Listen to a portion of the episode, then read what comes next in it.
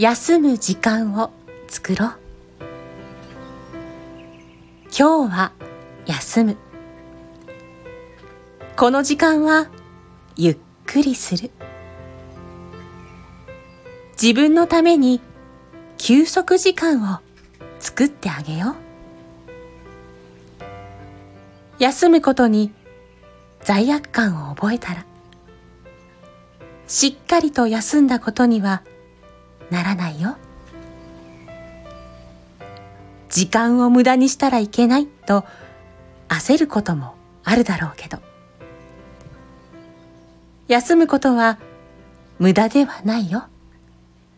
ダメ人間でもないよ。心と体に必要なんだ。